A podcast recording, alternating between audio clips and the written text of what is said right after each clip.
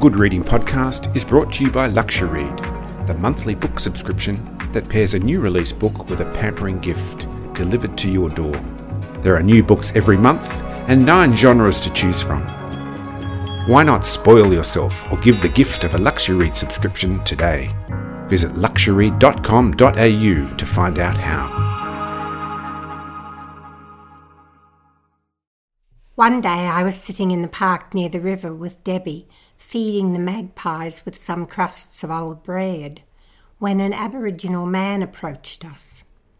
I was used to seeing black people as nearly half the Walgett population was Aboriginal, but he was blacker than anyone I'd ever seen. Indeed, he was so black he was almost purple.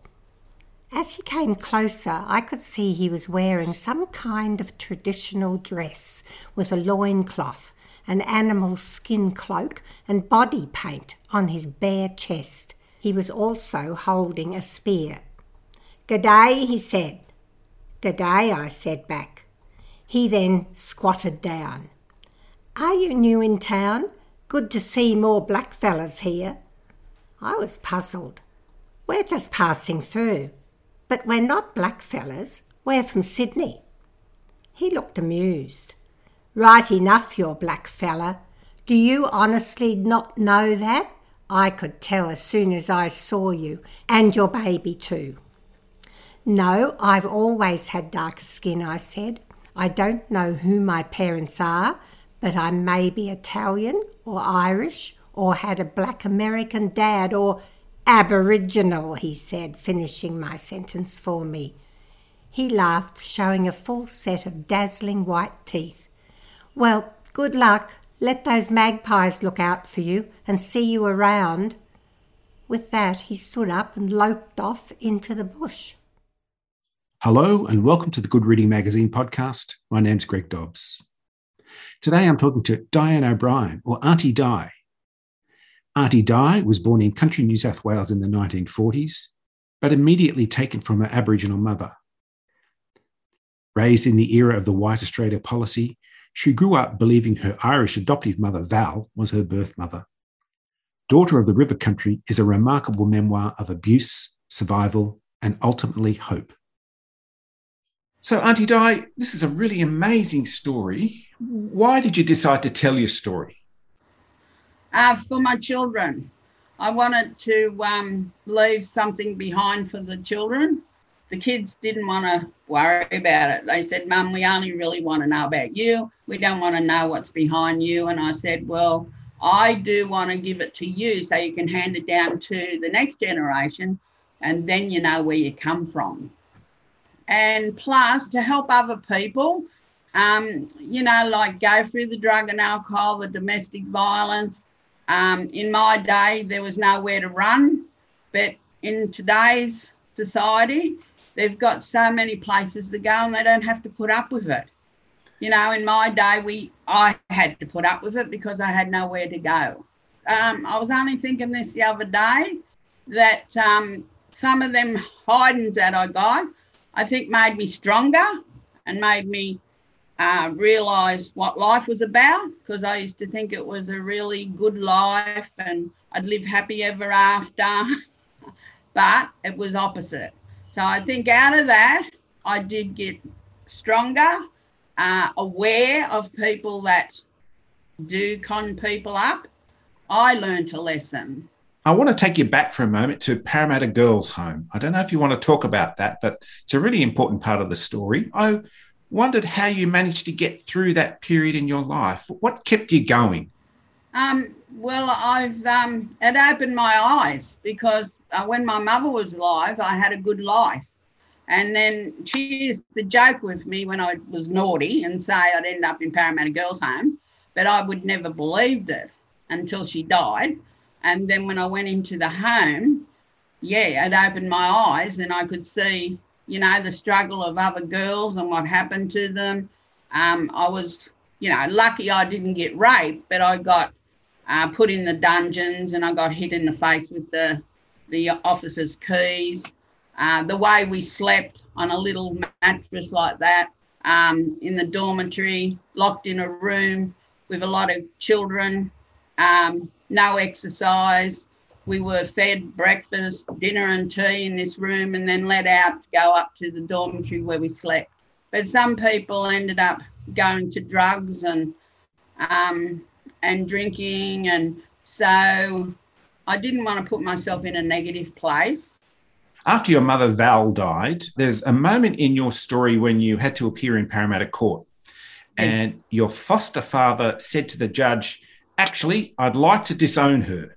And the judge replied, Mr. Westman, you cannot disown an adopted child. Tell me about that moment. How did you feel when you heard those words? I felt I didn't belong in the end after mum died. But when the judge said that to dad, I just done five steps back and I ran out the side door. But I got caught. and um, I couldn't believe it. And then I said to my father, Well, who's my real mother? And he said, Oh, some bloody wog. And that that was the end of that. And I must say, when I got picked up, I had this pink pretty dress on, and I had that on for a week. They didn't even let me change the clothes or anything. I had to go to court in this bloody pretty dress. and it was all yuck and dirty because they put me in the cells. So that was an experience on its own, you know, just being locked up. And your first baby, Debbie. Yes. Uh, how did you manage to keep her when, when at a time when babies were routinely fostered out and, and mothers are actually coerced or even tricked into letting the babies go? How did you manage to keep baby Debbie? Well, um, we were told what would happen to us at um, Crown Street. Uh, they would come around and put a pillow on our chest and tell us to sign papers for anaesthetic, but these were adopted papers. So when some girls come back to Myee, they tell us. So when they did it to me, I just screamed out that I was keeping the baby, um, and I didn't sign any papers. So when I did go back to Myee, the matron did try to tell me I was going to lose her if I didn't marry. Myee is a hostel for um, wayward mothers and um, kids that were adopted out and they ended up coming back. It was a hostel for children. Did you think of yourself as a wayward mother? No. At the time? No. How did you think of yourself right there and then? Well, I felt felt lost and betrayed and um, trapped. And yeah, I'm having, when I found out I was pregnant, it was like my mother was coming back. I lost my mum, and this was her. So Debbie was my mother to me. This is what mum gave me. So I'm keeping her. One thing that comes through really strongly in the book is your ability to hold your temper and to bide your time and to stand up for yourself? I think all the hidings I got and I start to fight back. I was always um, straightforward. So when I was a kid, even with mum, mum used to tell me not to say things. But if somebody said something nasty, I'd always say something back. Um, but I think, like I said, them first two men, how they flogged me, I learned not to fight back because I got worse. So say Colin was giving me a hiding, and then if I hit him, then I got worse because he thought a woman's getting over the top of him. So I had to learn. So I had to learn to um, manip- manipulate, whatever you call the word. Um, yeah, and to be tricky. You seem to also have acquired this really valuable skill of patience in order to look to the future. Where did that come from? I think it come from my adopted mother because she was very patient and she taught me a lot of stuff. You know, she taught me not to, well, don't back answer and know what you say before you say it. Um, but I'm pretty straightforward. You started to discover who you were. And there's this name, Esme Violet Gibson. What did you feel when you first heard that name? It was a different name. I was under um, Dianne Westman, and then all of a sudden I was Caroline Mans, and then I was Caroline um, Grosvenor. So when I did find my real mother, I did ask her about all this, and she said that they were my first cousins. But um, yeah, so I was more confused because I had so many different names. And and what happened when you first met your birth mother? Oh, not very much. We went to a cafe in uh, Parramatta, and it was just like having a cup of tea with a friend. She said she recognised me anywhere. Um, you know, she knew I'd come looking for her, but um, the relationship was gone already because I had such a good life with my mother. Um, this lady was a nice lady, but not like my mother. So you weren't really able to connect with her? No, because um, later on in the book, as you see, she took more notice of her other grandchildren and great grandchildren than she did of mine. And I did ask her, was she ashamed of being black? And she said, no, no, I don't. No, I'm proud of you. And what did you think when you found out that actually your birth mother had lived almost around the corner from you in Granville? Yeah, I had a sort of insight that she was close. And I used to have those feelings that I did belong to a family with five sisters. Um, when I used to do them walks down the river and that, you know, I knew I start to feel like mum was my grandmother and dad was my real dad. Um, and that's why it was a big shock about dad because he was like, he looked like me or I looked like him. Yeah.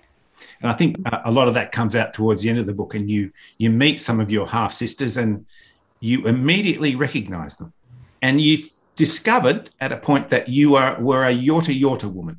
Yes. What difference did that make to your life to just make that um, discovery? Yeah, great difference. Um, I discovered that when I was about 32, um, that we were Aboriginal by um, a guy called Donnie Williams come to our house and he told me that my kids were Aboriginal. I said, no, we're not. We could be Italian, Maltese. And um, anyway, he come back and told me, oh, yeah, you're from the William Cooper's great granddaughter. Um, then he linked me on to Link-Up, Peter Read and Coral Edwards. I want to talk about William Cooper in a minute, but how did discovering that you were a, a Yorta Yorta woman change your life? And how did it affect your self esteem? It made me proud to be Aboriginal. Um, we found I was settled because we found out, yeah, I am Aboriginal. I'm not, I no longer say I'm Heinz variety, as I used to say. What does that mean, um, Heinz variety? Yeah, yeah. I used to always say to people, what, what they used to say, what have you got in your Italian Maltese? No, Heinz variety. I don't know. and um, we're what we are. Um, so, yes, I was very proud. And then um, when Peter Read told me William Cooper was my great grandfather, that was even prouder, you know. And I suppose that's when you started to make a few connections in your life. Yeah. And you finally got to visit Cummeragunja. What did you expect to find there, and what did you find there? Well, uh, my great um, uncle, Uncle Emmanuel, he took us back to the mission. We moved to Shepparton to get work, and then me and um, Cindy and me, me and Cindy moved to the uh, Shepparton for work. And then my great aunties come out to give me a job on the mission. And I just wanted to learn the stories and the culture.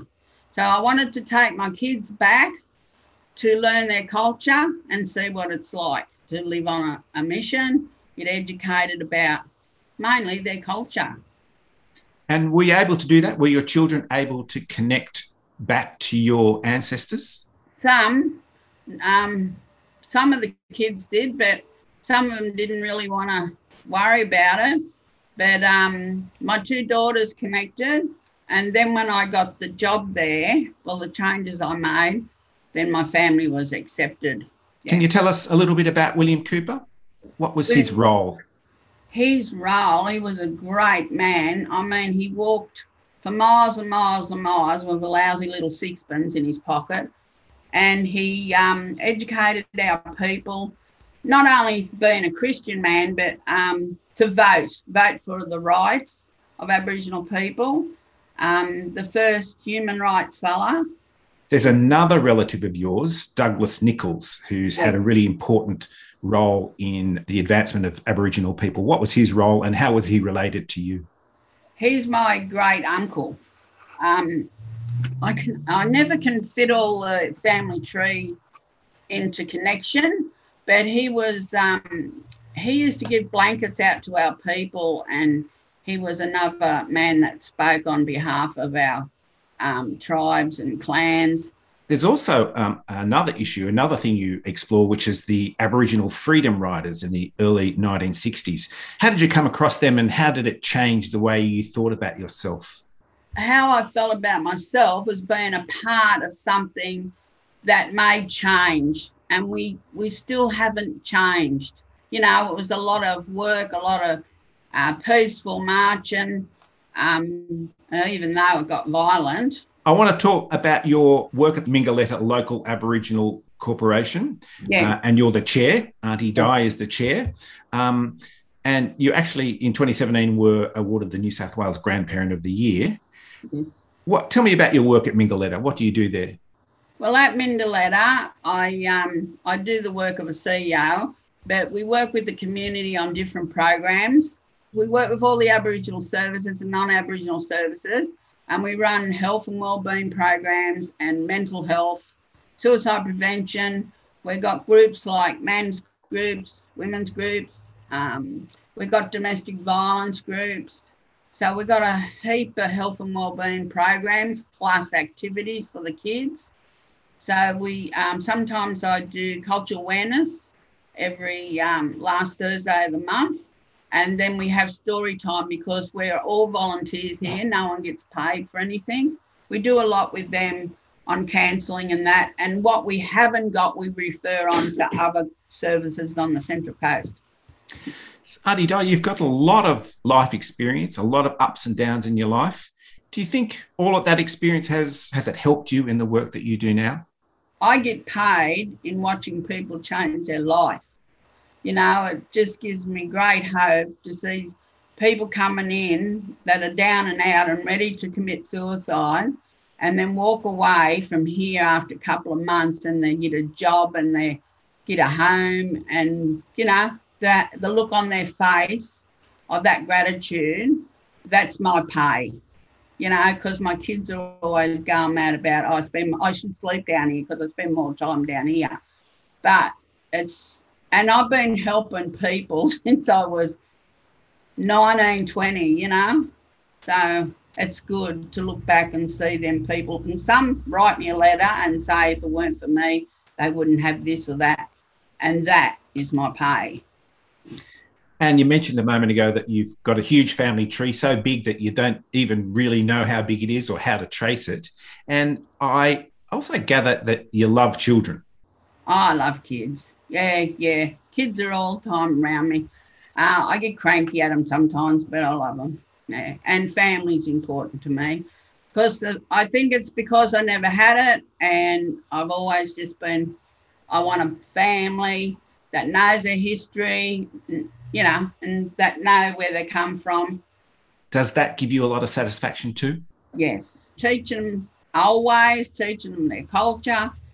Um, they teach me some new ways too. that it's okay in my time, but not okay in this time. It's good. to watch them grow. I wanted to um, grow up and be a secretary in an office when I started, but it didn't end that way if mum was still alive, it might have been a bit different. But I'd always been strong. I always look back and say, oh, what's the next bloody challenge I've got to do? well, we... up there looking at me all the time, giving me more challenges. And I think, wow. you seem to be the kind of person who meets those challenges at every opportunity. I hope so. Yeah, I try. I've been talking to Dianne O'Brien, Auntie Di, about her book Daughter of the River Country. It's published by Echo and is available at goodreadingmagazine.com.au and all good bookstores. My name's Greg Dobbs, and thanks for listening. This Good Reading podcast was brought to you by Luxury Read.